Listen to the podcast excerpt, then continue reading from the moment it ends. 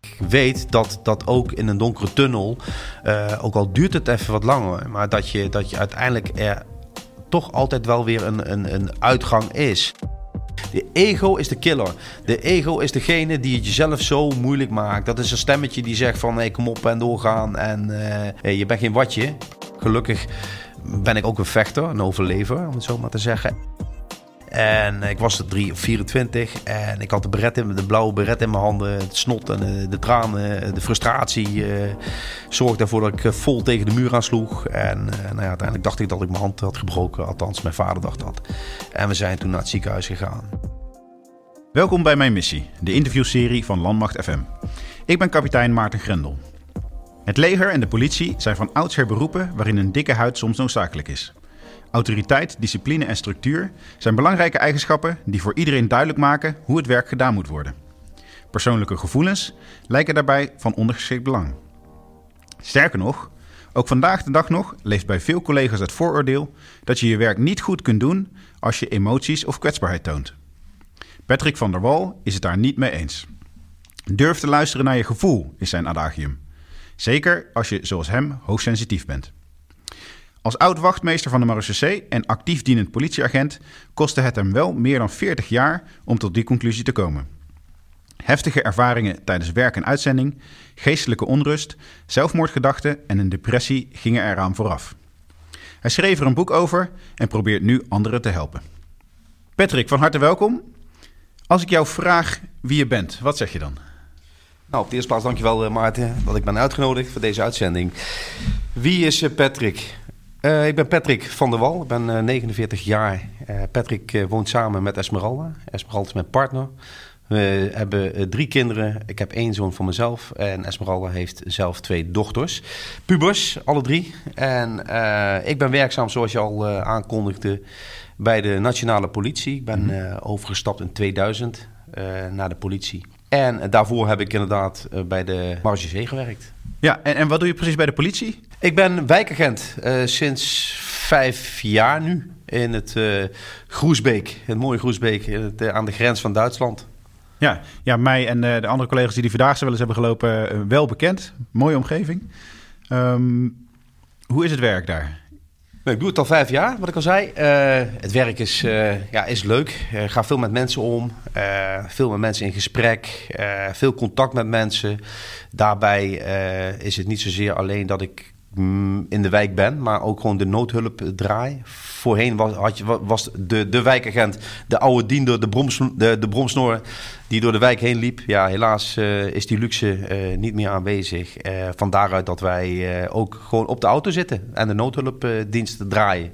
Ja, het klinkt in ieder geval afwisselend, interessant. Misschien gaan we het daar zo nog even over hebben. Maar de belangrijkste reden waarom ik vandaag met jou aan tafel zit is je boek. Gevangen in gevoel is het titel. Um, ik heb het boek gelezen ter voorbereiding en ik, ik dacht toen ik het las, af en toe wel, wel eens van... zo, dat is best wel heftig. Dat is wel, wel een, een, heftig verhaal met veel heftige ervaringen. Um, als je naar je boek kijkt nu, nu je het hebt geschreven... zie je dat zelf ook zo? Nee, ik zie het uh, zo niet, omdat dat mijn uh, perceptie was, mijn uh, beleving van hoe ik als mens leefde. dus ik heb het nooit gezien als dat ik een heftig leven heb gehad. Ik was wel altijd zoekende naar, naar, naar, naar gevoel, wat dingen met mij deden. Uh, en soms onbewust ging ik dat ook uh, uit de weg. En over hoogsensitiviteit, daar heb ik eigenlijk nooit, had ik tot vijf jaar geleden nog nooit van gehoord. Wel diagnoses bij mensen. En dan praat je dus over stoornissen, daar komen waarschijnlijk nog wel op. Um, dus ja, hoogsensitiviteit, moeilijk. Nee, ik, ik weet het niet. Of ik, ik ben me daar nogmaals nooit bewust van geweest. Nee, want je, je gaf aan, je bent hoogsensitief. daar ben je pas laat in je leven achtergekomen, als ik dat uh, mag zeggen. Uh, maar wat houdt het precies in? Kun je dat kort even uitleggen? Ja, nou, uh, op de eerste plek, dan moet ik wel wat, wat gaan uitleggen. Hoogsensitiviteit is eigenlijk een, een persoonlijkheidskenmerk of een karaktereigenschap. wat, wat uh, het lastige in uh, het verhaal is, is dat, je, dat je bijvoorbeeld ziet uh, dat dit nog niet wordt herkend, erkend. Elaine Aaron is eigenlijk een beetje de grondlegster. zij is psycholoog in Amerika die dat wetenschappelijk onderzocht heeft. Dus dat is nogal een aardige tijd terug. En bij mij was het ook niet bekend. Ik had er nog nooit, nooit van gehoord. In, op enig moment in 2016 kwam ik thuis te zitten. een zware depressie. Ik kwam eigenlijk het bed niet meer uit van de een op de andere dag. Ja, en dan ga je dus een bepaald traject in. Uh, wat veel, velen van ons kennen, uh, ook bij Defensie, uh, maar ook bij de politie, is dat PTSS bijvoorbeeld. dat, dat loop je op omdat je emmertje op een gegeven moment vol is en dan wordt het een blijvende stoornis. En die stoornis die, sta, die is benoemd in het zogenaamde DSM-5. Dat is even een, een technisch ding, maar dat is wel, en dat, dat is wel waar ik tegenaan liep. Ja, de DSM is dat hele dikke boek waar eigenlijk alle verschillende psychologische stoornissen en, en afwijkingen in vastgelegd staan. Ja, dat, uh, dat klopt. Dat zijn eigenlijk de stempels en uh, de labels en de stickers. En ehm, nou ja, op zich is dat natuurlijk ook gewoon wetenschappelijk aangetoond dat het er is. Hè? Ehm, maar ik kwam er ook achter dat, dat je daardoor, doordat je hoogsensitief bent, waar ik over ben gaan lezen op een gegeven moment. Dat hoogsensitiviteit is dus geen stoornis, maar als je daar niet goed mee omgaat, of je bent je daar niet bewust van, dat het uiteindelijk wel een stoornis kan opleveren. Ja, ja want als je hoogsensitief bent, uh, dan, dan komen dingen sterker binnen. Mag ik dat zo zeggen? Ja, dat is een onderdeel dat, dat je bewuster bent van je omgeving. Uh, je, je, uh, dus eigenlijk, en het is ook wetenschappelijk aangetoond, uh, middels hersenscans, is dat er gebieden in je hersenen grotere gebieden oplichten. Dat betekent eigenlijk dat jouw prikkelverwerking dieper gaat dan de reguliere ja, persoon. Um, maar voor de beeldvorming, 20 tot 30 procent van de mensen zijn hoogsensitief in meerdere of mindere mate. Dat is best veel. Want uh, nou, ik heb er wel eens van gehoord. Uh, ik, ik, ken toevallig nog andere collega's die ook hoogsensitief zijn. Maar ik, ik dacht dat het nou ja, maar een, een, kleine minderheid was. Maar 20 tot 30 procent heb je het bijna over één op de drie mensen. Dat, dan zou je zeggen dat, dat daar veel meer over bekend is, over gesproken wordt. Dat, dat mensen er veel meer mee bezig zijn heb jij een, een, idee waarom dat niet zo is? Nou, laat ik het vooral bij mezelf houden. Uh, toen ik in 2016 thuis kwam te zitten. Uh, ik kwam van de een op de andere dag kwam ik uh, mijn bed niet meer uit. Hoe graag ik ook wilde, het lukte niet. Mijn lichaam was gewoon op. Geestelijk ook. En ehm, dan ga je terugkijken. Ik was 45. Um, ehm, ik had onder vijf jaar, ook bij Defensie, had, ik, had ik een soort van terugval. Dus ik was altijd onrustig. En om de vijf jaar had ik zoiets van: hé, hey, het emmertje zit vol. En dan was het niet zo dat ik langere tijd thuis zat of zo. Maar eh, dan was het meer eh, van: hey, ik moet even bijkomen en doorgaan. Mhm. Nou, hoogsensitiviteit, daar heb ik pas vijf jaar geleden van gehoord. Toen ik daarover ging lezen. Mede door mijn partner Esmeralda, die zei: Pet, volgens mij ben je hoogsensitief. En het eerste primaire reactie die ik gaf: van ja, maar ik ben geen watje. Dus wat heb ik gedaan? Ik ben eigenlijk en ik ben ook terug gaan kijken in mijn verleden, een gevoelig persoon uh, geweest. Alleen ik heb dat voor mezelf niet geaccepteerd. Mhm. Ik had een laag zelfbeeld van mezelf. Ik was redelijk onzeker. Ik wist wel heel snel dat ik bij de politie wilde gaan werken. Nou, daar ben ik met een omweg ook gekomen, maar daar komen we zo nog weer terug. Mhm. En uh, nou ja, zo is het eigenlijk dat ik pas in 2016 erachter kwam ja, dat ik, uh, en dat is lastig, want het wordt niet erkend. Het wordt door bedrijfsartsen niet erkend. Het wordt door, door, door mijn huisarts niet erkend. Ik heb uh, bij een neuroloog uh, een slaaponderzoek gehad, omdat ik nachtmerries heb, al heel mijn leven. Nou, mensen met PTSS, hè, ook binnen Defensie, die een uitzending hebben meegemaakt, of die heftige dingen hebben meegemaakt, of in het politievak heftige dingen hebben meegemaakt, wordt heel snel gerelateerd naar PTSS. Ja, precies. Dat is het, het meest bekende label daarin. Ja. En hoe was dat dan uh, voor jou toen je er die, die bevestiging kreeg? Van, viel toen alles op zijn plek? Het was geen bevestiging. Uh, het was voor, ja, nou ja, nou, een bevestiging voor mezelf. Ik ben gaan lezen. Uh, je moet je voorstellen dat ik vanaf het moment dat ik dus het bed niet meer uitkwam, dat ik het leven eigenlijk onbewust een cijfer ging geven. En mm -hmm. ik mhm. kwam echt niet hoger. En dat is natuurlijk tussen de 0 en de 10 ja. niet hoger dan een 2. En dat was heftig. Um, dan ga je op een gegeven moment kijken van ja, wat, wat is het nou? Dus ik ben uiteindelijk uh, eigenlijk niet eens bewust bezig geweest om te kijken waar het nou vandaan kwam. Nou, wat, wat, wat, er dan gebeurt, dan kom je ziek thuis te zitten en je werkgever, en dat is wel belangrijk, ja, die wilt een, een diagnose hebben. Of in ieder geval, wat is er mis met mijn uh, ondergeschikte? Mm -hmm. uh, nou, die, die, wil, die willen gewoon heel snel een, een, een antwoord. Nou, dan ga je en dat wilde ik natuurlijk voor mezelf ook. Alleen werd er al heel snel gezegd: ja, Patrick heeft PTSS. Patrick die is naar uh, Bosnië geweest. Patrick is naar Afghanistan geweest. Patrick is gaan scheiden. Uh, dus een hoop shit. Dat komt er een keer uit. En nou ja, en ik heb natuurlijk best wel veel uh, mensen zien overlijden in mijn werk. En, mm -hmm. en heftige incidenten meegemaakt. Dus dat kon je heel goed plaatsen. Alleen voor mezelf was ik zo eigenwijs om uh, in te zien dat dat voor mij niet het, het, het verhaal was. Ondanks al mijn nachtmerries, uh, mijn schrikreacties die ik heb, uh, et cetera, et cetera. Um, dus ik denk, ja, ik wil, als ik een stempel krijg, bijvoorbeeld PTSS of een depressie, dan moet het wel de goede zijn. Uh, en het voelde gewoon bij mij gewoon niet goed. Mm -hmm. Ik was anders, dus ik ben op onderzoek uitgegaan. En ik kwam uh, uh, eigenlijk ben ik gaan, uh, uh, ja, zelf gaan dokteren. Ik ben op internet gaan kijken en er ging een wereld voor mij open. Dus ondanks het feit dat ik de dag een 2 gaf, was het voor mij het moment dat ik over hoogsensitiviteit las, was het voor mij een lichtpuntje in mijn pikzwarte tunnel. Dan nou ja, kijken we misschien alvast een beetje in, in hoe je dat in het boek verder beschrijft, maar daar komen we zo natuurlijk ook nog op. hoe zag voor jou die, die weg van het moment dat je thuis kwam te zitten tot en met nu, hoe je hier zit als politieagent, gewoon weer actief uh, in dienst. Uh, en hopelijk ook met een, een, iets hoger cijfer dat je aan je leven geeft. Hoe, is, hoe zag die, die weg er, eruit? Nou, ik, er gaat nog geen dag voorbij dat ik het leven niet lager geef dan een 7,5. Dus dat is vanaf die dag. maar goed, dat gaat, dat gaat niet van de een op de andere dag. Ehm, zoals ik al zei, we leven nu in een andere tijd. Vroeger was er een, een, een arts, uh, als ik kijk naar mijn opa en oma. Ik heb een oma van 97, die leeft mm nog. Daar was de arts was, uh, was heilig. En alles wat die arts zei, dat was ook de waarheid. Een soort afgod leek het wel. Um, tegenwoordig heb je natuurlijk ook internet. En er wordt natuurlijk ook allerlei onzin opgezet. Maar er mm -hmm. wordt ook heel veel mooie ervaringen gedeeld. Zo kwam ik erachter dat, dat ik ervan overtuigd was dat ik uh, hoogsensitief was. Dus eh, wat ik ging doen, ik ging mezelf analyseren van oké, waar liep ik nou als klein kind tegenaan? Ja. Waarom uh, deed ik dingen zoals ik ze deed? Waarom trok ik me terug omdat ik te overprikkeld werd soms? Waarom was ik onzeker? Waarom had ik een laag zelfbeeld? Nou, waarom was ik als baby gestrest bijvoorbeeld? Nou, stress veroorzaakt cortisol. Uh, te veel cortisol is schadelijk voor je lichaam, voor je geest. Dat is allemaal heel simpel. Alleen, uh, dat relateren we allemaal aan de, de reguliere medische wetenschap. Maar naar de oorzaak, de oorzaak werd niet gekeken omdat hoogsensitiviteit bij de reguliere wetenschap, medische wetenschap, niet wordt herkend of erkend. Het staat niet in het DSM-5-boek. Nou, ik was zo eigenwijs als ik was, ben ik mezelf gaan analyseren. Waarom was ik onzeker? Waarom uh, klapte ik vaak dicht? Waarom was ik altijd alert?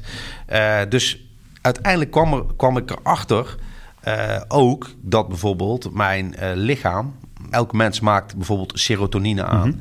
Serotonine is een, uh, is een gelukshormoon. Als dat gewoon goed wordt aangemaakt of niet te snel wordt afgebroken, dan ben je in balans.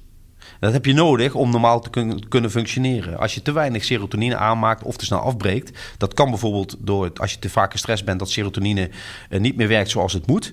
Ja, dan krijg je dus symptomen zoals ik al omschreef: onzekerheid, et cetera, laag zelfbeeld. Nou, daarmee, met mijn informatie, ben ik naar de huisarts gegaan. En ik had op een gegeven moment twee keuzes. Uh, de eerste keuze was uh, van, nou, misschien moet je maar aan de antidepressiva. Mm -hmm. Nou, in mijn omgeving had ik dus iets van, ja, ik, ik heb wel eens dingen gezien. Uh, dat bevalt me niet, in mijn werk ook. dat wil ik niet. met de andere optie was, je, je, je gaat naar het GGZ... Uh, want dat moet ik zo nog heel even vertellen. En uh, dan gaan ze je afbreken en dan gaan ze je opnieuw opbouwen. Ongeveer twee jaar tijd, garantie tot aan de voordeur. Ja. Want ik ben natuurlijk, en dat zal je bij Defensie precies hetzelfde zijn. Op het moment dat je uitvalt, dan ga je in onderzoek. Je, gaat, uh, je, wordt, ja, nou ja, je wordt helemaal bekeken. Ja. En waar komt het nu, nu vandaan? Ja. Nou, ik ben de, dat heb ik dus ook gedaan binnen de politie. Ik heb voor het eerst in mijn leven heb ik alles op tafel gegooid. Van uh, waar ik tegenaan liep, mijn nachtmerries, mijn, mijn, nou ja, noem het allemaal maar op. Dus ik denk, hè, hè, ik ben het kwijt. Ik moet wel vertellen dat ik, juist omdat ik gevoelig was, heb ik dat nooit laten zien. Dus ik, ben, uh, ik heb een gedrocht van een egel opgebouwd. Zo, de stoere Patrick, terwijl van binnen maar een klein mannetje zat die, die heel kwetsbaar was. Uh, dus ik heb mezelf eigenlijk uh, ja, een beetje gemarteld op die manier.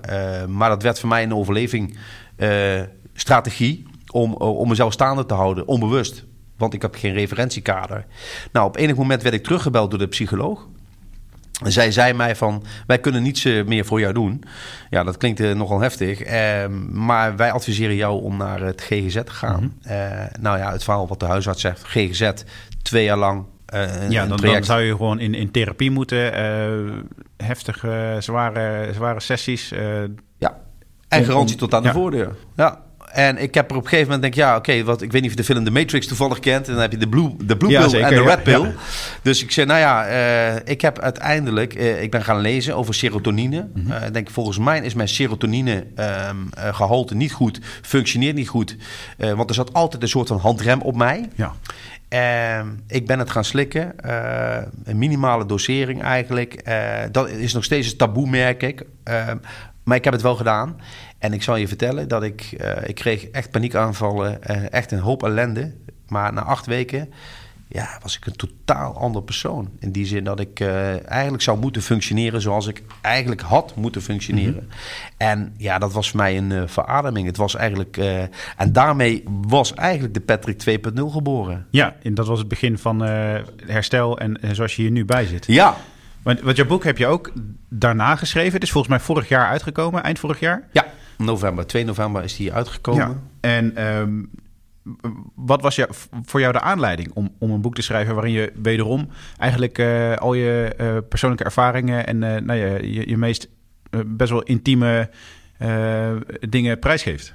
Ja, klopt. Nou, dat, ik vind dat een hele goede, hele goede vraag. Hè? Omdat ik, ik, doe het, ik deed het niet voor aandacht. ik, begon, ik ben begonnen met het schrijven om van me af te schrijven. Ja, dat, dat, klinkt natuurlijk heel, uh, heel cliché. Maar ik was dus bezig ook, wat ik al aangaf, bezig met mijn eigen ontdekkingsreis. Ehm, ik heb bijvoorbeeld mijn oma die nog leeft, die heel goed bij de tijd is van hoe was ik als kind. Dus ik ben, ik ben heel veel dingen gaan, gaan opzoeken. Waarom maakt het mij zoals ik ben en, en wat ik doe? Toen ben ik gaan schrijven. Nou, uiteindelijk kwam er een heel verhaal uit. En ik dacht van, ben ik nou de enige gek die, die zo in elkaar zit? Nou, en toen kwam ik erachter en dat er gewoon heel veel werd geschreven over hoogsensitiviteit. Mm Maar niet binnen de zogenaamde harde of hoogrisicoberoepen, zoals politie en defensie, waar ik vandaan kom, defensie.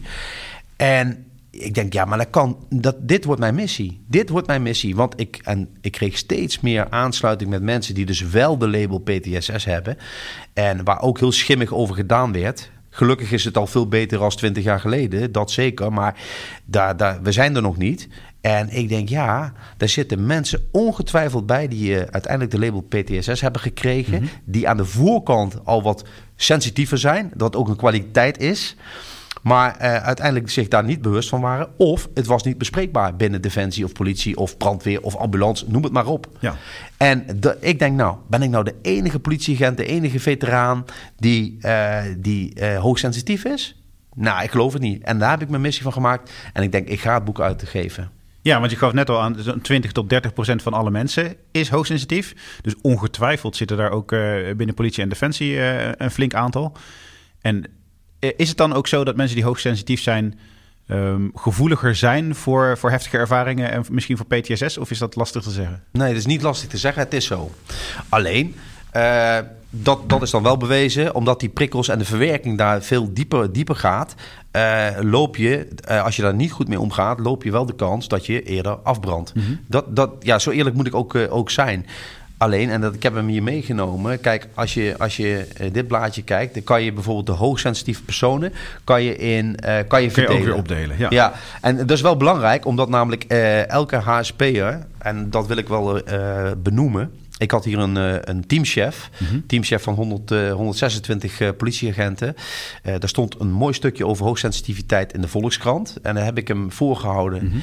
En ik heb onder andere moeite met uh, de nachtdiensten. Uh, nou, de meeste mensen rond de 50 die hebben er ook last van. Alleen ik, het, het, het brak mij ook echt op. Het, het, het, het was wel zo dat ik ze draaide, mm -hmm. alleen liever niet. Ja. Maar toen, uh, toen besprak ik dat met mijn teamchef en zei: Ja, maar Patrick, als 20% van mijn collega's hoogsensitief zijn, dan kan ik geen bedrijfsvoering runnen. Ja. Ik zeg: Nou ja, toen heb ik ook echt gezegd: van, joh, je, je zet er nu echt een stigma op. En, en uh, nou ja, ik denk, en dat was voor mij weer een extra uitdaging om, om dit te gaan uitleggen ja. binnen, binnen de harde beroepen. Nou, als je kijkt, we hebben 100 mensen. Laten we even uitgaan voor 20%. Ik Ja. denk dat het er meer zijn. Eh een van de eigenschappen is bijvoorbeeld eh, eh, eh, rechtvaardigheidsgevoel. Mhm. Dan heb je 100 eh, hoogsensitieve personen en dan heb je 70% die gaat op zoek naar rust. Ja, En je hebt 30%, dat zijn sensatiezoekers. Dat zijn de mensen die zoeken naar uitdagingen, die, die sportief stappen, uitzendingen, noem het maar op. Die, willen, die hebben die prikkels nodig. Ja. Dan heb je van Dat de- klinkt heel tegenstrijdig. Dat je gevoelig bent voor prikkels, maar dan juist op zoek gaat naar prikkels. Ja, dat, dat, dat klopt. En dat, dat is ook zo. Maar eh, daarom wil ik ook dit, dit doorbreken. Omdat wij, wij, wij mensen zijn eh, heel snel met, met vooroordelen, daar schrijf ik ook over. eh, dat, dat, dat je daar dus wel degelijk verschil in hebt. Ik wist het ook niet. En het, het klinkt heel eh, hoogsensitief, ben je gevoelig. En dan trek je je terug en dan ben je introvert. Nee. Nee, ik ben helaas, ben ik van de 100, heb je dus 30% zijn sensatiezoekers. Van de 30% is 70, dus 21 van de 100, die zijn introvert. Mhm. En van de, die, die 30% eh, zijn er 30% extravert, Ja. zoals ik. Ja. En dat zijn er van de 100, zijn 9 personen. Ja, Dat is een dodelijke combinatie. In die zin dat je, als je rust, je hebt namelijk ook rust nodig. En als je dus niet goed voor, je, eh, voor jezelf zorgt en je bent je daar niet bewust van, ja, dan is, het, eh, dan is de kans op uitval aanwezig. ja. ja juist omdat je dan, dan te veel prikkels eh, opzoekt... Of, de- of daar jezelf het, het- onbewust misschien heel moe- moeilijk mee maakt. Ja, onbewust. En, eh, eh, dus ik denk van nou, eh, dat was voor mij weer een nieuwe uitdaging. Dat ik dacht van, hé, hey, hoe kunnen we nou bijvoorbeeld de, binnen, de, binnen de harde beroepen het verzuim terugdringen? Mhm. En dan ben ik niet zo van de cijfers, maar het gaat me meer om het welbevinden van de collega's. Ja. Dat ze gehoord worden. En dan denk ik van, hé, hey, je bent niet gek. Want heel veel mensen die, die niet weten dat ze hoogsensitief zijn, en zeker binnen de harde beroepen, zien het toch een soort, als een soort van taboe en schamen zich ervoor. Is niet stoer, we zijn ego. Ja. En eh, er lopen natuurlijk heel veel egootjes. Hè? En ook binnen de politie. Hè? Van, eh, en dat, dat, dat, dat, dat gebeurt al op jonge leeftijd. Eh, dat, dat er eh, de, de stoere ouderen zeggen... "Ah, ik heb weer dat meegemaakt, ik heb dat meegemaakt. En eh, je ziet kopieergedrag. En uiteindelijk zie je mensen sneuvelen. Ja, Figuurlijk. ja.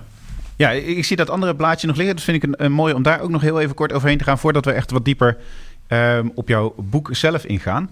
Want je hebt hier een blaadje liggen. Ja, dat, kunnen de luisteraars natuurlijk niet zien. Maar daar staat ongeveer op... wat voor kenmerken iemand die hoogsensitief heeft...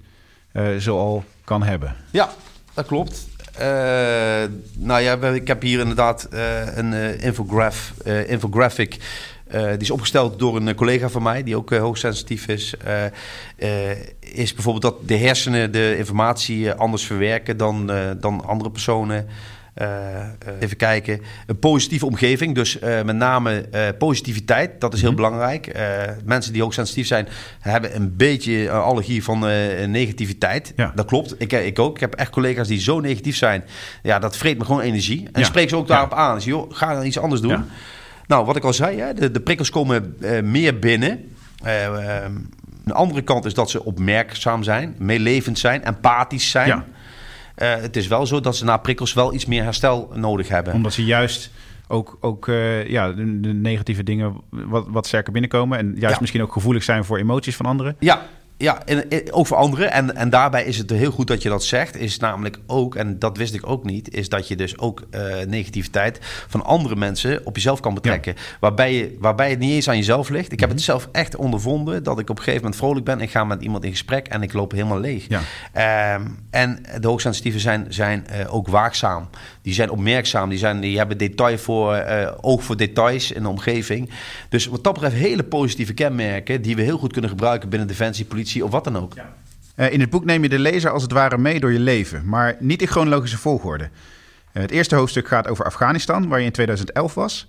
Eh, daarna gaat het over je jeugd en je loopbaan bij de Marechaussee, inclusief uitzending naar Bosnië in 1995.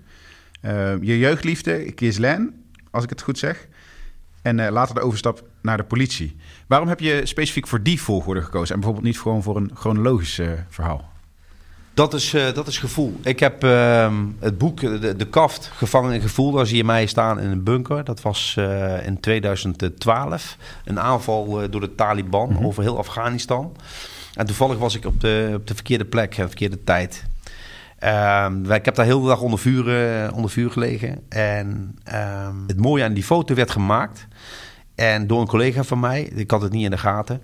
En ik stond letterlijk met de rug tegen de muur. Ja, ja want op de foto zie je jou met je scherfvest, eh, helm en uh, wapen... Ja. Uh, tegen een Hesco-muur van de bunker staan. Met een straaltje licht wat op jou schijnt. En de foto is vanuit het donker genomen. Dat vind ik ook wel een mooi beeld. Ja, het is een, het, deze foto is ook best wel uh, viral gegaan eigenlijk. Uh, uh, omdat het precies omschrijft hoe ik me voelde. Ik stond, ik stond letterlijk met de rug tegen de muur. Ik ben natuurlijk naar Afghanistan gegaan. terwijl ik een zoon had van een zoontje van zes jaar.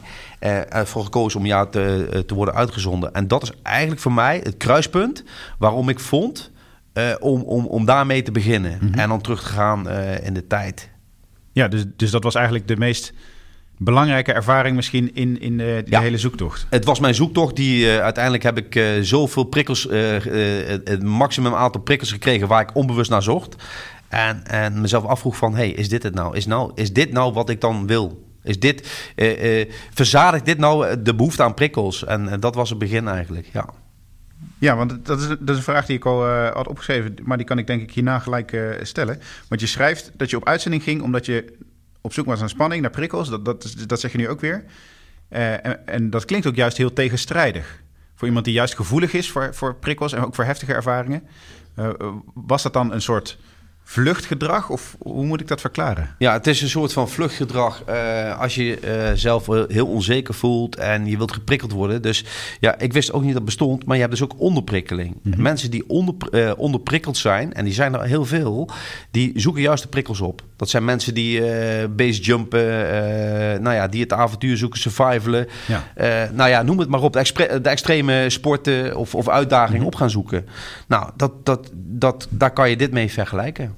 Ja. ja, want in je boek schrijf je ook uitgebreid over jouw eh, carrière bij Defensie, voordat je naar de politie ging. Ja. Eh, dan moet ik wel als landmachter vragen waarom je naar de marechaussee bent gegaan en niet naar de landmacht. Ja, dan wil ik een hele flauwe opmerking maken. Ja. Dan ga ik, ik, ik ga hem echt maken. Eh, nou, ik heb zeven jaar bij de landmacht gediend. Oké, Maar, dat stond niet in het boek.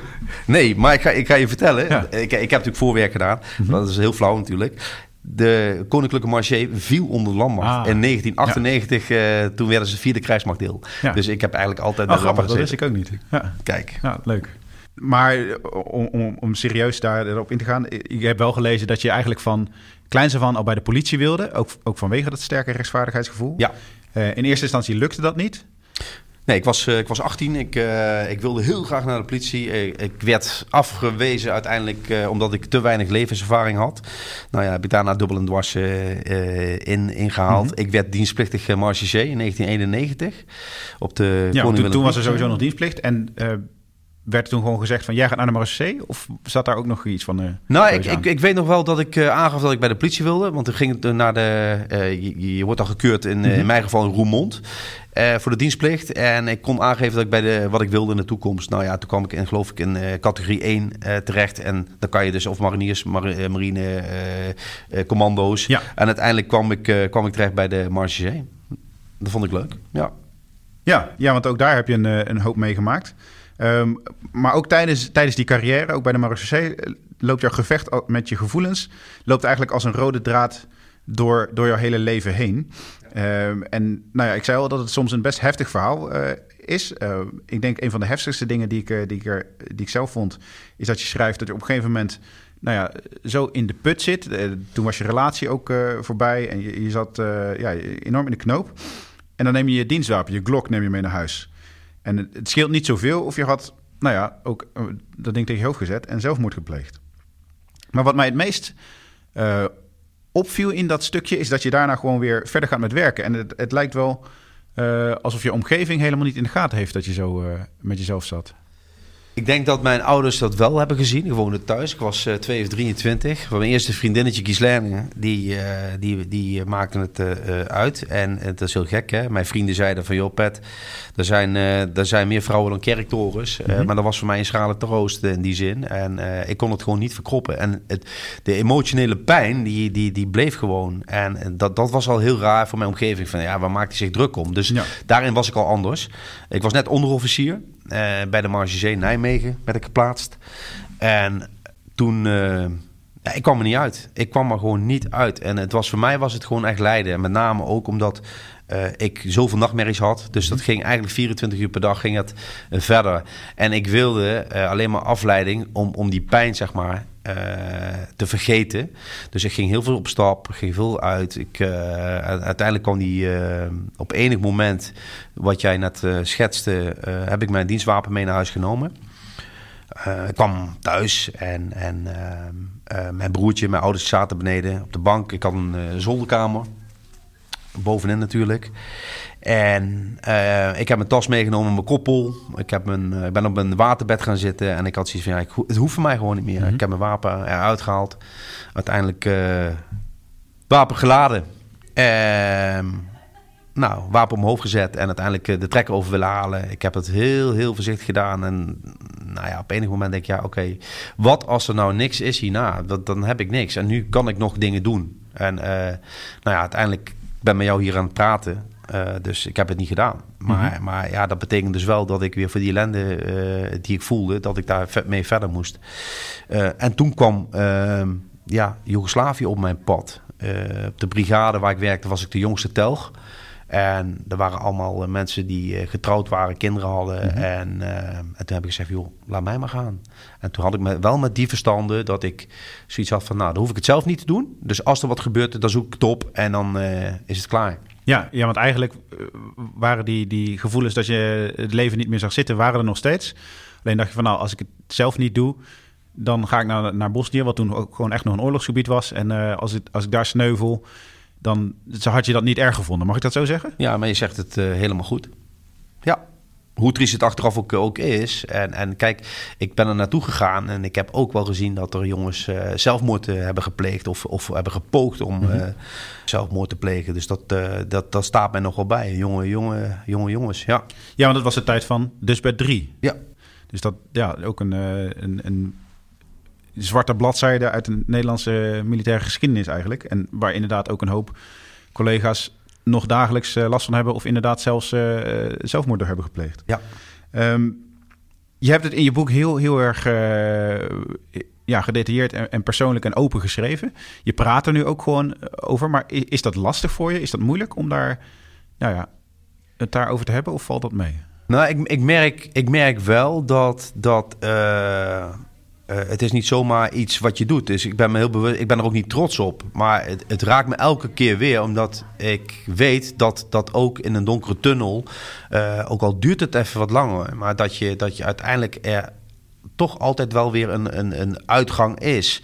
En. Um, en, en weet je, en ik weet dat er zoveel mensen zijn die, uh, net zoals mijn schoonvader, die politieagent was, die mijn, ja, nou, mijn, mijn, mijn partner was vier jaar oud. Hij was politieagent in Nijmegen, mm waar ik ook politieagent ben geweest. En hij heeft wel gekozen om zichzelf van het leven te beroven met zijn dienstwapen. En um, ja, en als ik zie hoeveel impact dat nog dagelijks leven heeft van, van, uh, van Esmeralda. En ja, dan, dan vind ik dat wel, uh, wel heel heftig. En dat is ook de reden waarom ik wil doneren aan, uh, aan de preventie suïcide 113. Ja. ja, en dat is dan misschien ook een van de, nou ja, de, redenen voor, voor jouw boek. Ehm, juist om mensen die met vergelijkbare gevoelens worstelen, om die te kunnen laten zien van hé, hey, je bent niet de enige. En, en ja, in jouw geval ben je er wel bovenop gekomen.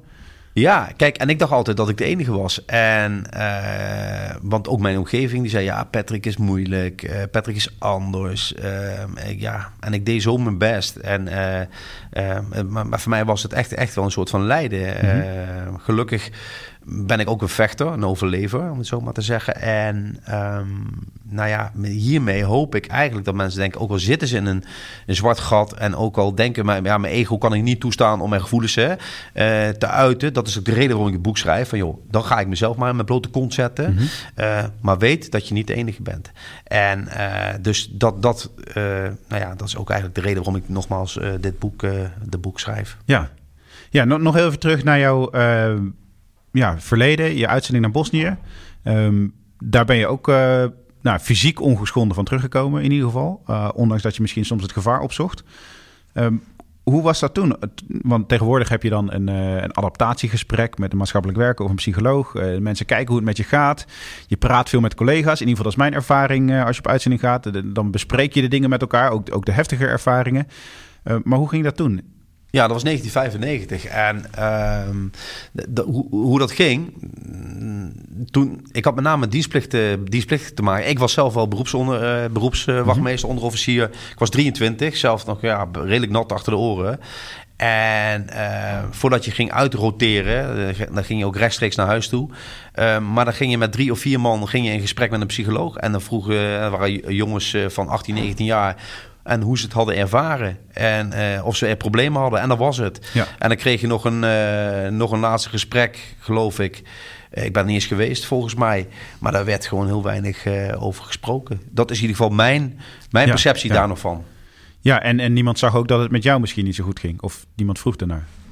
Uh, nee, omdat, maar dat had meer te maken met mijn eigen ego. Uh, mm-hmm. Inmiddels had ik ook een andere vriendin. Uh, en daar vestigde me al mijn hoop en energie op. En zo ging ik maar weer verder. Totdat ik een jaar later, een jaar na de uitzending, dat, ik, dat het volledig misgaat. Ja, want dat beschrijf je ook in je boek. op een gegeven moment dan, ja, toen zat het emmertje ook al vol. Ja. Wat gebeurde er toen? Ja, het was, even kijken, een jaar later. Ik woon inmiddels samen Ehm, met Wendy. En um, op enig moment, ik was verkouden. En toen zijn wij, uh, ik had een middagdienst, dus ik moest tot 11 uur werken.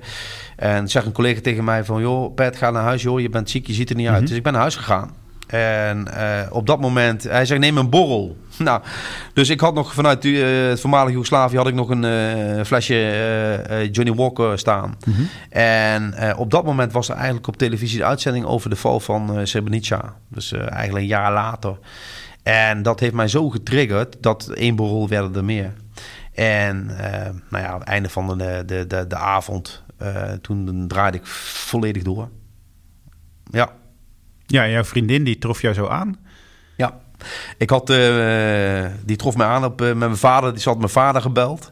En ik was 3 of 24 en ik had de, beret in, de blauwe beret in mijn handen. Het snot en de, de tranen, de frustratie uh, zorgde ervoor dat ik vol tegen de muur aansloeg. En nou ja, uiteindelijk dacht ik dat ik mijn hand had gebroken. Mhm. Althans, mijn vader dacht dat. En we zijn toen naar het ziekenhuis gegaan. Nou ja, en daar werd ik ook niet echt serieus genomen.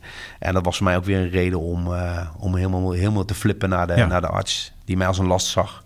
Ja, ja en, en toen zag nou ja, jouw omgeving in ieder geval wel van... hey, het, het gaat echt niet goed, niet goed met Patrick. Uh, toen ben je ook uh, terechtgekomen bij een psycholoog? Ja, ja ik, uh, de volgende dag stond mijn leidinggevende voor de, voor de deur. En nou ja, we wisten gewoon dat het zo niet, niet verder kon. toen ben ik naar Hilversum of Amersfoort gegaan. Even Amersfoort. En, en, daar had ik met een hele jonge, nou ik was al jong, maar die psycholoog was net zo oud als ik, denk ja. ik. En ik had een sessie van een uur en ik ik, ik moest mijn verhaal kwijt en ik wilde geholpen worden. En, uh, en op enig moment kap ze het in. Misschien dat het heel anders is gegaan in, in, in, en achteraf in mijn beleving zo is gegaan. Laat, laat, laat, dat, nou, laten we wel wezen. Maar op een gegeven moment keek ze naar de klok en ze zegt van ja, uh, volgende week uh, weer hier en dan gaan we verder. Ja, ik voelde me zo onbegrepen. Ja. Ik voelde me zo ja. weggestuurd. Ja, dan ben ik niet meer teruggegaan ondertussen ging je wel gewoon door met werken? Of, ja, uh, ja okay. ik, ik, ben, ja. uh, ik heb gezegd, pa, maar niks aan de hand. Ik ga ja, weer, uh, ik ga weer vrolijk verder. Ja, ja want dat, dat zag ik ook in jouw boek. Um, ik, wat ik zelf heel fijn vind aan, aan werken als militair bij de landmacht... en ik denk dat dat voor heel Defensie wel geldt... is dat nou ja, je kan altijd bij je collega's terecht... is mijn, mijn ervaring tot nu toe. Het buddy systeem. Um, als je ergens mee zit, je kan bij je buddy terecht. Zeker op uitzending is dat iets wat, wat goed werkt. mensen nou ja, praten met elkaar over heftige gevoelens. Maar jij hebt eigenlijk een hele andere ervaring. Je geeft aan heel veel eenzaam te, hebben gevoeld. Uh, je collega's die je niet begrepen. Zelfs, zelfs de mensen die dat zouden moeten doen, zoals de psychologen en de hulpverleners, die, die begreep je niet. Uh, hoe komt dat als je daarop terugkijkt, dat jij je zo vaak eenzaam hebt gevoeld? Nou ja, dat, dat, uh, uh, dat klopt wat je zegt. Uh, omdat namelijk het had te maken met mijn hoogsensitiviteit. Mm -hmm. die, die, wat helemaal niet bekend was. Mijn ouders wisten ook eigenlijk niet zo heel goed wat ze met me aan moesten. in die zin, hoe graag ze het ook wilden. Ze snapten het niet, ze begrepen het niet. Ja, mijn collega's ook niet. En ik zeg heel eerlijk, ik heb mijn ego heb ik naar voren geschoven. Mm -hmm. om te zorgen dat ik dan niet de moeilijke persoon was. Maar gewoon de persoon die met alle, nou ja, niet met alle winden mee, mee, mee vaarden, maar, maar meer van, joh, ik wil gewoon niet moeilijk zijn, ik wil gewoon normaal zijn. En ik, ik pas me wel aan aan mijn omgeving. Ja, want jij had een bepaald beeld waarschijnlijk waar je aan wilde voldoen, als militair en ook als politieagent later. alleen dat botste eigenlijk heel erg met hoe je echt was. Ja, nou ja, goed. Ik, ik, het is niet zo dat ik totaal andere persoon was. Maar het was wel. Ik, ik had een enorme bewijsdrang. Ik, uh, vergeldingsdrang. Ik wilde laten zien hoe sterk ik was. Uh, dat ik niet het onzekere jochie was. Uh, maar gewoon een, gewoon een, een stoere militair politieagent. en dat heb ik best wel lang volgehouden. Tot, tot aan 2016. Ja. ja, want je geeft ook aan. op een gegeven moment maak je de overstap naar de politie. Maar ook dat is een, een, een beroepsgroep Net zoals Defensie, waarin uh, nou ja, soms niet zoveel ruimte is voor persoonlijke gevoelens en emoties. Eh, je noemt het ook harde beroepen. Uh, stoer. Je, je, gaf net al aan, je wilde geen watje gevonden worden. hoe komt dat, denk je, dat dat, dat, dat, dat idee nog zo sterk leeft binnen ons werk? Ja, dat is een hele, hele goede vraag, maar ook een moeilijke vraag. Ehm, ik denk natuurlijk, kijk, we hebben te maken met, ehm, met een beroep wat, wat ontzettend mooi is, waar, waar je heel dicht bij elkaar staat als collega's. Ehm, waarbij je heel veel ellende ziet. Uh, waarbij je een soort van houding aanmeet om niet kwetsbaar te zijn. Want als jij naar elke, elke uh, dode, zeg maar, die je mhm. treft, in welke situatie dan ook, zelfmoord, een, een, een ongeluk, een baby die doodgaat, mm eh, is dat waarschijnlijk een manier om, om jezelf dan toch je, je, je hoofd boven water uh, te houden. Waarbij je uh, eigenlijk niet geconfronteerd wil worden met je, met je, met je, met je zachte kant. Ja. Um, dat, dat, deels snap ik dat, deels ga ik daar ook in mee. En we hebben ook best wel binnen de politie goede uh, waar, uh, hoe zeg je dat? Uh, buddy systeem waar je terug kan vallen. Team collegiale mhm. ondersteuning. Maar dat is meer een formaliteit. Van goh, joh, je bent vandaag betrokken geweest bij. Nou, hoe is het? Hoe gaat het? Ja, goed, goed. En dan zie je vaak, joh, nee, bij mij gaat het goed. En dan denk ik, nee joh, het gaat met jou niet goed. Maar, maar, en, en dat is het probleem. En nou, ik heb zoiets van, joh, hoe, Kijk, een politieagent die, die uh, bij, bij de eerste beste incident uh, bang is of, of in ieder geval gaat huilen, ja, die, die moeten we niet hebben. Nee, precies, dat, dat, dan kun je je werk ook niet doen. Ja. dan kan je werk niet doen en dan moet je zelf niet aandoen en dan moet je een ander ook niet aandoen. Ik ben best goed in mijn, ik denk dat ik best goed uh, in mijn werk ben. Ik ben bijna 30 jaar bij Defensie en Politie gewerkt nu. Ehm, het gaat me goed af omdat ik heb geleerd dat je en kwetsbaar mag zijn, maar dat je ook gewoon heel sterk kan zijn. En dat je juist door je hoogsensitiviteit in mijn geval, dat je daar ook uh, een enorme voordeel mee, mee kan hebben als je daar maar bewust mee omgaat. En dat is dan ook tevens mijn, mijn missie. En uh, hoogsensitiviteit is geen zwakte. Je moet er goed mee omgaan. Ja, ja dat is ook een beetje een, een, praktische vraag. Ik heb zelf twee goede vrienden die bij de politie werken. En nou, als ik hun spreek, dan heb ik in ieder geval het idee dat zij nog veel meer heftige dingen meemaken dan de gemiddelde militair. Uh, los van de, ja, de uitzendervaringen en gevechtssituaties. Maar ja, in Nederland uh, is het voor de landmacht uh, relatief rustig. op dit moment werken natuurlijk wel veel militaire artsen en verpleegkundigen in de, de coronazorg. ook die maken een hoop heftige dingen mee. Maar, maar in het algemeen genomen, hoe, hoe ga je met als hoogsensitief persoon met zulke ervaringen om? Met, met overlijdens, met heftige ongelukken, met geweld, misschien ook wel naar jou toe, uh, mensen die jou iets aan willen doen. Uh, hoe geef je dat een plekje? Ja, als ik, dat, als ik dat zou weten en ik zou het kunnen uittekenen of ik zou daar een, uh, een, mooie folder van kunnen maken, dan had je die van mij ook gehad. Dan had mhm. ik hem al lang gemaakt. het is een, een kwestie van, van, van relativeren, denk ik. En het klinkt heel stom, maar je went er ook aan. Je went het, het is een kwestie van ik zeg ook niet, niet, niet, iedereen is geschikt voor defensie en politie. Uh, ook niet elke hoogsensitieve is geschikt mhm. voor politie of defensie. Maar er zitten wel heel veel geschikte bij. Um, nou, en, en hoe ga je ermee om? Voor mij is het een kwestie van erover praten. Ik ben uh, iemand, ik praat daar gewoon over. Ja. Uh, in tegenstelling tot heel veel anderen die zeggen... ik ga er niet over, ik, ik heb het er niet over, is ook niet stoer. Maar het is vaak weer ego, weet je. De, ego is de killer. De ego is degene die het jezelf zo moeilijk maakt. Dat is een stemmetje die zegt van... Hey, kom op en doorgaan en uh, je bent geen watje. En dat was dat duiveltje wat op mijn andere kant zat. Mijn alter ego. Die zei, mm je bent niet zwak. Je moet doorgaan, je moet doorgaan. En dat heb ik ook wel gedaan. Alleen dat kost heel veel energie. En als ik nu zie hoe ik nu om kan gaan met mijn hoogsensitiviteit. Hoewel ik een van de eerste ben die dat ja, bespreekbaar maakt binnen politie en defensie. Terwijl de 20 tot 30 procent hoogsensitief is. Dan denk ik, ja jongens, kom op. Nou moeten we hier, hier moeten we mee aan de slag. En uh, dat is ook uh, ja, wat, ik, uh, wat ik doe. Ja, erover praten. Dat is in ieder geval... ja, dat, dat is denk ik altijd belangrijk.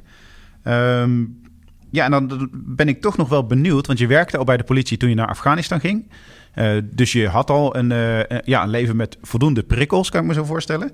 Maar waarom heb je er dan toch voor gekozen om naar een van de gevaarlijkste gebieden ter wereld te gaan? En wat ook blijkt uit je ervaring in je boek, dat, daar gewoon, ja, dat je daar gewoon heel veel met geweld, met, met beschietingen, uh, met, met andere ellende bent geconfronteerd. Ik had het straks over onderprikkeling. Uh, ik had, ik had een, mijn zoontje was toen zes jaar. En ehm, zelfs aan politiewerk wen, wen je. Mm -hmm. op een of andere manier werd ik weer getriggerd en was ik onderprikkeld. Waarbij ik dus zoiets had van, hey, dit kwam weer voorbij. Ik moet je ook heel eerlijk zeggen dat ik ben overgestapt naar de politie om, uh, vanuit de marché naar de politie, omdat ik uh, altijd politieagent heb willen worden. Ja. Uh, dat klopt. Maar ook om niet meer uitgez uitgezonden te worden ja. bij Defensie. En ja, en nou ja, uiteindelijk is het elf jaar later en ik begon het toch weer te kriebelen. Mm -hmm. Ik had zoiets van, ja, hier gebeurt het, ik moet daarheen. Dus het was een soort drang naar die prikkels, toch weer, toch weer. Niet weten waar het vandaan kwam. Nou, ik heb dat thuis, heb ik dat besproken met mijn toenmalige partner. En uh, nou ja, uiteindelijk voor gekozen om dan toch voor een jaar uh, uitgezonden te worden. En dan, ja, ik leefde in een soort van flow. En, en Afghanistan, ik ga, ik ga, ja, wat ga ik daar doen? Ik wist, niet helemaal niet, ik wist helemaal niet wat ik ging doen tot op het moment dat ik daar landde. Wist ik niet wat ik daar ging doen. Nee, want je ging daar om de, de Afghaanse politie te trainen of op te leiden? Als... Ja, dat was eigenlijk. Uh, ik, ik heb een voortraject gehad van twee of drie jaar. Mm -hmm.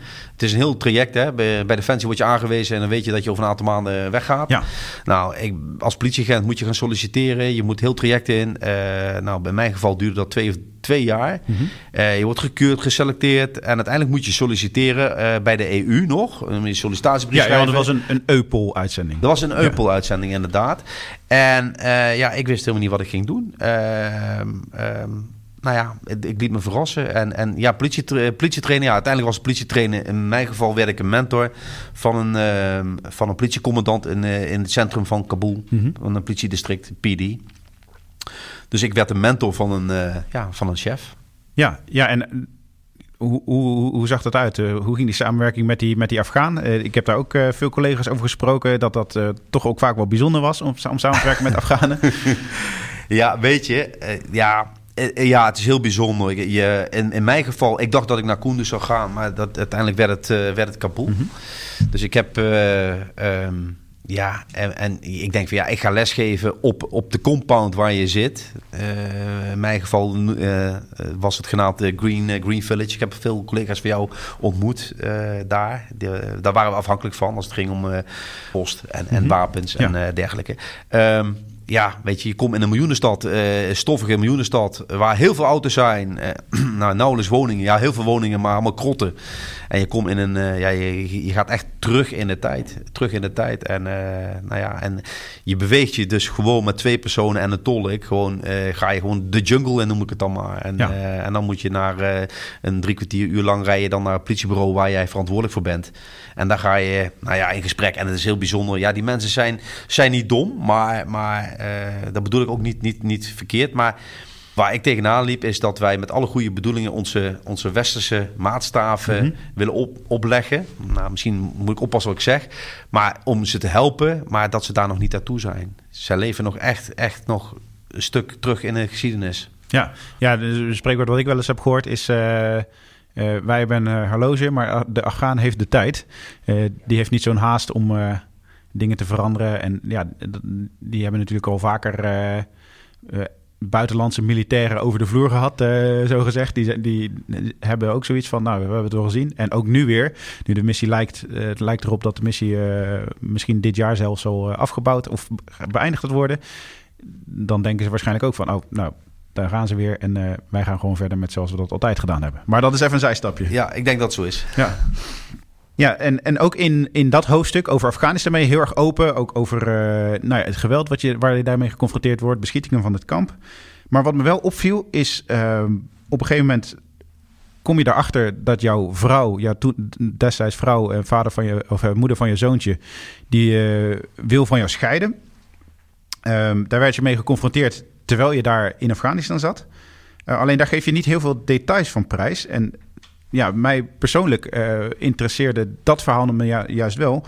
Want ik ken heel veel collega's die onder andere vanwege de hoge uitzenddruk gescheiden zijn. Ehm, ik ben zelf in 2019, dat is alweer twee jaar geleden, naar Libanon op uitzending geweest. Dat was toen ook heel erg zwaar voor de relatie met mijn vriendin. Ehm, en mijn, mijn dochtertje was toen nog heel jong. Dus ik weet wat voor impact dat heeft op, op het persoonlijke leven. En ook dat dat, dat inderdaad kan leiden tot, tot uh, ja, relatiebreuk, tot partners die uit elkaar gaan. Maar ben je daar bewust niet zo open voor omdat het heel gevoelig ligt? Of is dat, is dat een andere reden voor? Nou, op de eerste plaats, voor, voor, als je wordt uitgezonden, wordt dat heel duidelijk gesteld. Hè? Dat, dat jongens, in ons geval is het vrijwillig, hè? Mhm. dus we hoeven niet. Ja. Uh, dus een keuze die je dus met je partner uh, afweegt. Hè? Dus daar sta je allebei achter. Tenminste, dat, dat is dan wel zoals het zou moeten. En dat was in ons geval ook zo. Ja. Dus uh, je, je, doet allebei concessie. Het is niet alleen mijn missie, het is ook de missie voor thuis. Ja. En ik vond het in het begin, oh ja, het is allemaal wel. Maar het is echt zo. Het is echt zo. Ook, ook thuis leeft mee. Ook thuis, die, de, dan word je pas bewust hoeveel bomaanslagen er zijn in mm Afghanistan. hoeveel doden er vallen per dag. nou ja, uiteindelijk is het heftig. Waarom schrijf ik er niet zo heel veel voor? Nou, op de eerste plaats, uh, uh, mijn zoon is inmiddels 15. Uh, ik heb contact met mijn ex.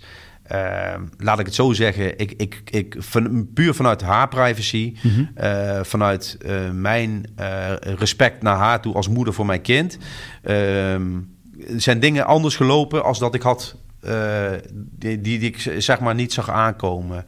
Zij koos op een gegeven moment voor haar eigen weg. Mm -hmm. Nou hou ik het heel algemeen. Ja. Uh, en, en dat deed mij ontzettend zeer. Uh, met name dat ik thuis kwam.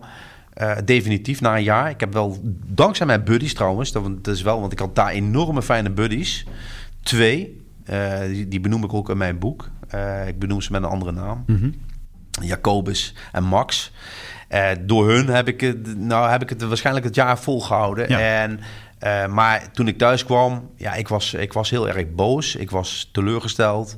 En uh, ik in, in, eigenlijk naar respect naar mijn zoon en, en uh, toch uiteindelijk ook naar haar toe mm -hmm. heb ik gezegd van ja, ik wil inhoudelijk niet te veel over uh, roepen, maar ik wil ook niet te veel schrijven over ons verleden. Nee, oké. Okay. Dat nee, is ook begrijpelijk. Alleen ja, is, is natuurlijk iets wat, wat veel voorkomt. En waarvan ik ook dacht van nou, misschien kunnen we daar iets mee om, om dat voor de mensen die in hetzelfde schuitje te zitten, dat inzichtelijk te maken. Maar ik denk wel dat het heel goed is dat je aangeeft hoe zwaar een uitzending is voor het thuisfront. Want wat mijn, mijn eigen ervaring, ik ben twee keer op uitzending geweest.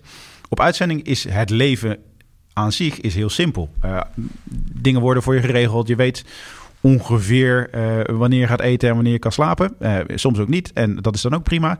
Maar je bent puur en alleen met je werk bezig. En in Nederland zijn er natuurlijk veel meer uh, dingen. De kinderen, school, dingetjes in huis. en dat komt dan allemaal op je partner aan. Dus mijn perceptie is dat een uitzending vaak voor, de, voor het thuisfront zwaarder is dan voor de militair of in dit geval de politieagent zelf. En dat is iets wat mensen denk ik wel eens zich niet beseffen. Nou, dat, dat klopt. Dat wil ik wel aanvullen. Want je, ik, ik zie dat je op zoek bent van wat, wat zijn nou de tips om te voorkomen, bijvoorbeeld, hè, dat, uh, dat de relatie stuk gaat. Nou, dat, die garantie die heb je natuurlijk niet. Als ik terugkijk, hoe had ik het anders gedaan? Nou, misschien Kijk, het verschil tussen, tussen defensie en politie is over het algemeen dat wij uh, vrijwillig gaan, wat ik al zei. Mm -hmm. um, maar dat je echt, echt praat over relatie. Dat je, dat je zelf echt naar je partner kwetsbaar moet opstellen van... hey, is het nu handig? Wat, wat, bijvoorbeeld, wat doe ik niet goed? Of is er iets wat, wat als mij iets zou overkomen... wat we nog moeten bespreken? Ja. Uh, uh, dat was voor mij heel confronterend dat ik bijvoorbeeld die map moest invullen. Hè? De defensiemap met, uh, met de ja, laatste de handleiding mensen, handleiding nabestaanden. Ja. Vond ik een ontzettend goed, uh, ontzettend goed, goed iets wat, wat, wat echt nodig is. Mm -hmm. Maar ik, ik wees open en, en durf jezelf kwetsbaar op te stellen. Ook al zijn de, de, de, nou ja, de kritiek of het commentaar of, of hetgene wat je partner wil zeggen... waar je niet op zit te wachten misschien over jou. Maar, maar sta er wel voor open. Je kan er niet voor weglopen. En dat is wat ik eigenlijk wil zeggen. Achteraf gezien was het misschien beter geweest dat ik niet was gegaan. Mm -hmm. um, maar deed ik het meer vanuit mijn eigen prikkels, uh, mijn eigen sensatie zoeken. Van, en dat ik het een beetje heb gestuurd. Ja, ja dat, dat klinkt wel herkenbaar. En achteraf, ja, je kan de tijd niet terugdraaien. Um, ja, in mijn geval, mijn vriendin en ik zijn er redelijk uitgekomen. jullie niet en veel andere collega's ook niet. Maar daar kan je ook niks meer aan veranderen. Maar het belangrijkste is denk ik... ja, sowieso, ongeacht waar je werkt, maar ook zeker in de beroepen die wij hebben, om te praten over, over dingen. En, en zeker ook over ja, de belangrijke dingen over zaken als leven en dood. Uh, als uh, vindt je partner het oké dat je wel of niet op uitzending gaat? Of vindt je partner het wel of niet oké dat je als politieagent natuurlijk ook geconfronteerd kan worden met, uh, met levensbedreigende en, en, en minder leuke situaties? En dat is denk ik wel een hele belangrijke, die, die ik ook nog wel een keer wil herhalen. Praten met collega's, met je thuisfront. Dat, ja, dat kan niet alles oplossen, maar dat is denk ik wel een randvoorwaarde om dit werk te kunnen doen. Ja, daar sluit ik me helemaal bij aan. Nou, dat vind ik ook wel een hele mooie afsluiter. Want de vragen die ik nog had opgeschreven, die zijn we, daar zijn we al uh, aan toegekomen eigenlijk. Um, je hebt het zelf ook al een beetje gezegd. Je geeft je leven nu minimaal een 7,5. Ja, want het gaat, mag ik zeggen dat het nu goed met je gaat? Of zijn er nog steeds momenten dat je denkt van... Nou, dat je even uh, een terugval hebt of geconfronteerd wordt met jouw hoogsensitiviteit of met je gevoelens? Nee, het gaat, het, uh, het gaat echt goed. In die zin gaat het goed. Kijk, ik heb, omdat ik niet wist dat ik hoogsensitief was, heb ik mij al die jaren bepaalde patronen aangeleerd. En er zitten patronen bij die uh, over het algemeen ook niet uh, nou ja, altijd even goed zijn voor jezelf. overal waar te voor staat, om het zo maar te zeggen. Um, ik, ik, ik, ja, behalve tevreden zijn mijn opa.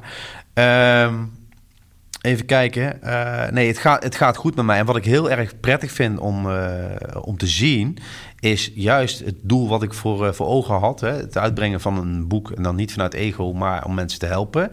dat ik nu zie dat ik gehoord word. En, en dat ik ben door mijn korpschef uitgenodigd. Peter van Uhm heeft een nawoord geschreven. Mm -hmm. Um, ik word binnenkort bij de commandant van de Koninklijke Marché word ik, uh, uitgenodigd voor een lunch. Maar in ieder geval, dus uh, er is aandacht. En uh, dat, ja, dat vind ik heel erg, erg mooi om te zien. Ja, nou ja, dat, dan hoop ik ook dat, dat deze podcast daar ook een klein beetje aan bij kan dragen. Um, ik vond het in ieder geval een heel mooi en open gesprek. ik kan iedereen ook alleen maar aanraden om jouw boek te lezen, Gevangen in Gevoel. Uh, juist ook misschien voor de collega's die, uh, die nog een beetje zoiets hebben van... oh, gevoelens, daar heb ik niet zoveel mee.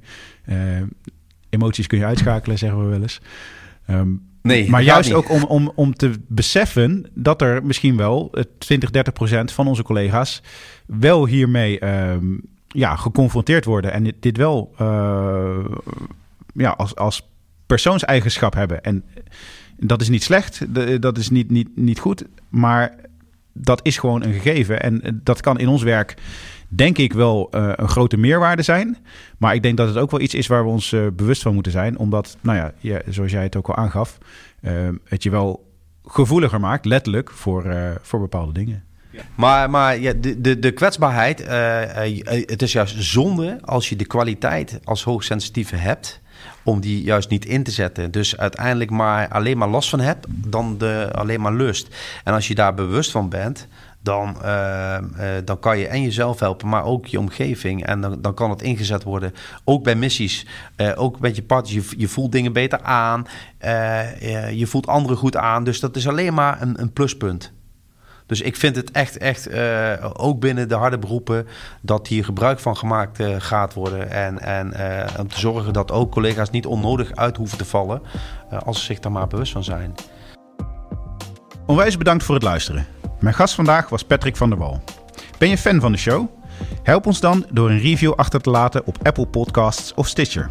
En raad deze podcast aan bij vrienden, familie en collega's. En als er nou een onderwerp is waarvan je vindt dat we dat moeten behandelen, tweet dan met hashtag Mijn Missie of stuur ons een bericht op Facebook of Instagram. Mijn Missie is een productie van de Koninklijke Landmacht. Nieuwe afleveringen komen regelmatig en meestal op maandagochtend online. Abonneer je en mis geen enkele aflevering. Je volgt de Koninklijke Landmacht via Twitter, Instagram, Facebook en YouTube. En op defensie.nl vind je het laatste nieuws rondom de krijgsmacht. Nogmaals bedankt voor het luisteren en tot de volgende aflevering.